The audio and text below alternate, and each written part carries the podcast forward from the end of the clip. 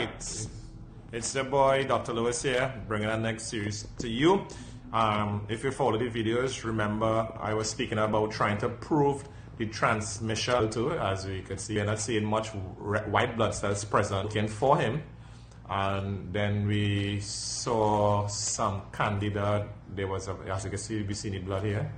There was some parts in the sample where we were seeing mass level of candida and when we started to see that amount of candida mean that the white blood cells is unresponsive for uh, a period of time. Um, this is one of my patients. Um, he was he was with me for a while, about like, about two years. Yeah, two years. Uh, so we know we have a good idea how his health is. So when he started experiencing discomfort and the way that he was feeling, we decided to run some tests, and we see in the course here um, to why he's feeling how he's feeling. And when we look when we look back on it um, with the blood work, and when he started to feel like that is after having sexual intercourse with a vaccinated person. So yes, we finally proved that it can spread through sexual intercourse. Uh, so we're gonna do some more videos with this um, to prove that because we already proved that we could correct the blood. So we won't be doing any more videos with that. Be more diverting our resources into proving um, if it can pass through sexual activities.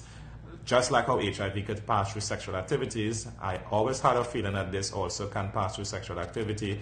So we're going to try our best to clean this up. And this video is just to bring awareness again to the public.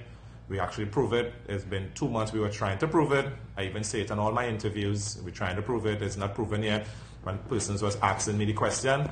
But now I actually prove it with the blood work that I'm seeing here today.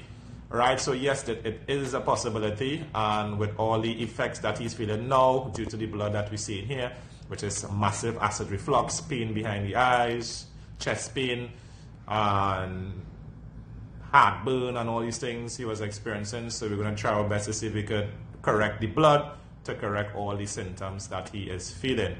Alright, so it's your boy, Dr. Lewis. I am out. Take care of yourself. Remember to follow the page, Telegram page, Dr. Lewis NP, and L E W I S is Lewis, and get you could join the group from there. Take care.